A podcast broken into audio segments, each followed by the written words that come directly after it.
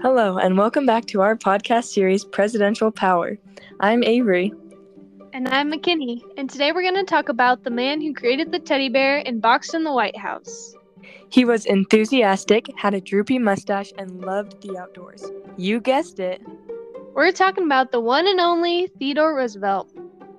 Theodore Roosevelt, or Teddy as he was called, was born on October 27, 1858, in New York City, the second oldest out of four.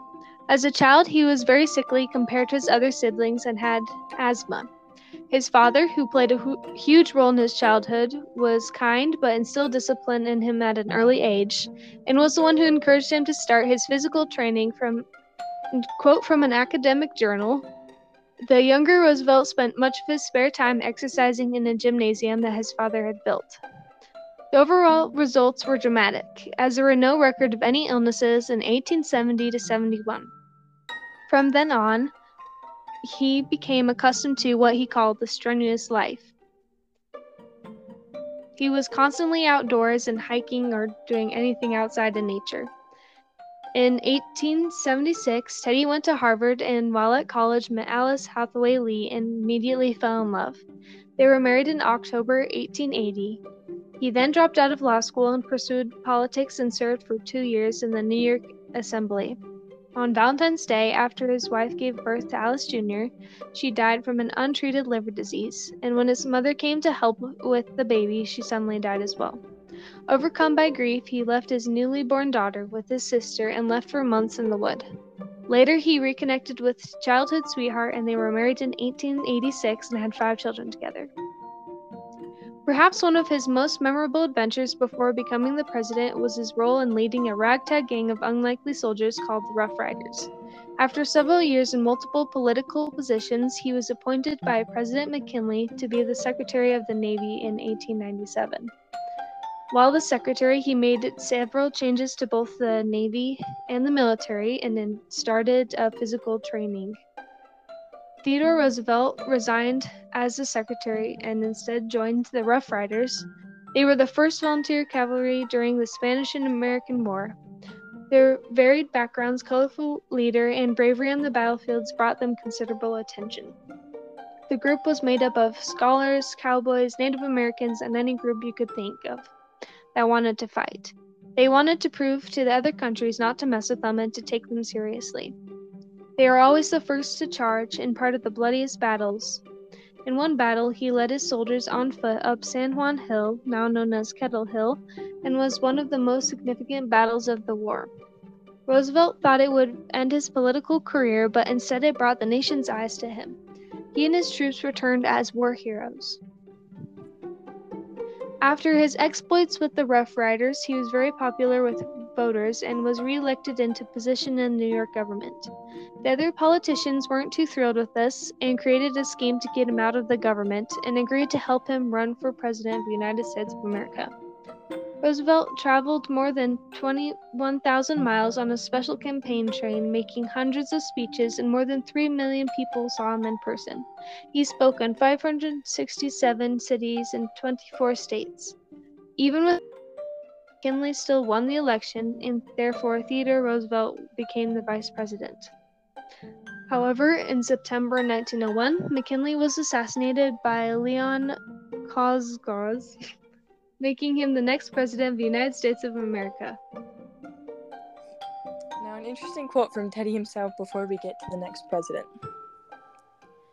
I thoroughly enjoyed Harvard, and I'm sure it did me good, but only in the general effect for there was very little in my actual studies which helped me in the afterlife. Now, looking into Theodore Roosevelt's presidency and main achievements. Roosevelt believed in a square deal for all Americans and called himself a president of all people. Roosevelt was known as a trust buster. He didn't necessarily believe large businesses were bad, but he thought the government should force a rule of reason on large businesses to regulate their power and make sure they were being fair to workers. Roosevelt sued the railroad trust that was too powerful, as well as the Northern Securities Company, and he created the Bureau of Corporations in order to monitor and stop businesses and industries with monopolistic practices. These, as well as 43 other suits, were successfully filed against trusts that needed stronger supervision and control. As president, Theodore Roosevelt pursued a strong foreign policy and pushed the United States into being more involved in world politics. A famous proverb Teddy would quote was Speak softly and carry a big stick. This quote and the big stick diplomacy outlined the foreign policy that Teddy believed in and pursued throughout his presidency. The big stick diplomacy is the policy of carefully mediated negotiation.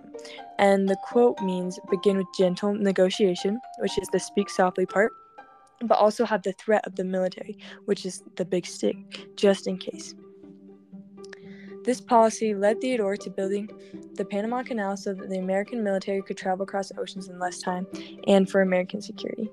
In order to make this happen, Teddy successfully negotiated with Colombia to make the Hay-Herran Treaty on March 17, 1903. However, this treaty fell shortly after when the Colombian government wanted more payment than what was agreed on. Theodore then helped Panama to become independent from Colombia, and another treaty was signed on November 18, 1903, finally leading to the construction of the Panama Canal. Roosevelt pursued more intervention in Latin America with his corollary to the Monroe Doctrine. This corollary stated that European powers could not colonize the Western Hemisphere nations, and the United States had the responsibility of preserving and protecting life in those countries. Teddy Roosevelt also was the first president to win a Nobel Peace Prize for numerous things, including mediating the Russo Japanese War with the Treaty of Portsmouth, sending the Great White Fleet on a goodwill tour of the world to show America's naval power, and for reaching an agreement regarding immigration with Japan during his presidency. Another major accomplishment in Roosevelt's presidency was the conservation of national parks.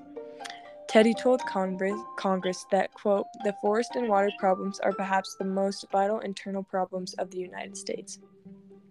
Theodore was convinced that con- convinced Congress to pass the Reclamation Act of 1902, and more than 125 million acres were added to our national forest, as well as 51 bird sanctuaries built. Roosevelt ended his presidency in 1909. He then went on a long African safari. When he finally got back, Roosevelt decided to run for president again in 1911 and created his own party called the Bull Moose Party, which was also known as the Progressive Party. However, Roosevelt was not successful and did not win in this campaign. Aside from his great accomplishments, Teddy did have some views that were racist. A quote from Hobson says he was a man of his time in the sense that he had many racist views about how America ought to be constructed, and those views have to be understood, and both in the context of that time and from the perspective of our own but I would not want his reform program to be lost sight of because it sets the terms for much of the politics of the 20th century. While there are some areas Teddy was imperfect in as president, he served diligently and with enthusiasm. He achieved many great things during his presidency and was a great constructive force in American life. Roosevelt preserved wildlife and national parks which still have an impact on us today. He put in motion the construction of the Panama Canal, he mediated the Russo-Japan War, winning a Nobel Peace Prize. The United States more involved in the world overall and showed how strong we were. He also regulated big businesses. Roosevelt had a unique relationship with and responsibility to the people. Overall, the legacy that he left behind was good, and the stamp he left on the world changed America for the better. Thank you for listening.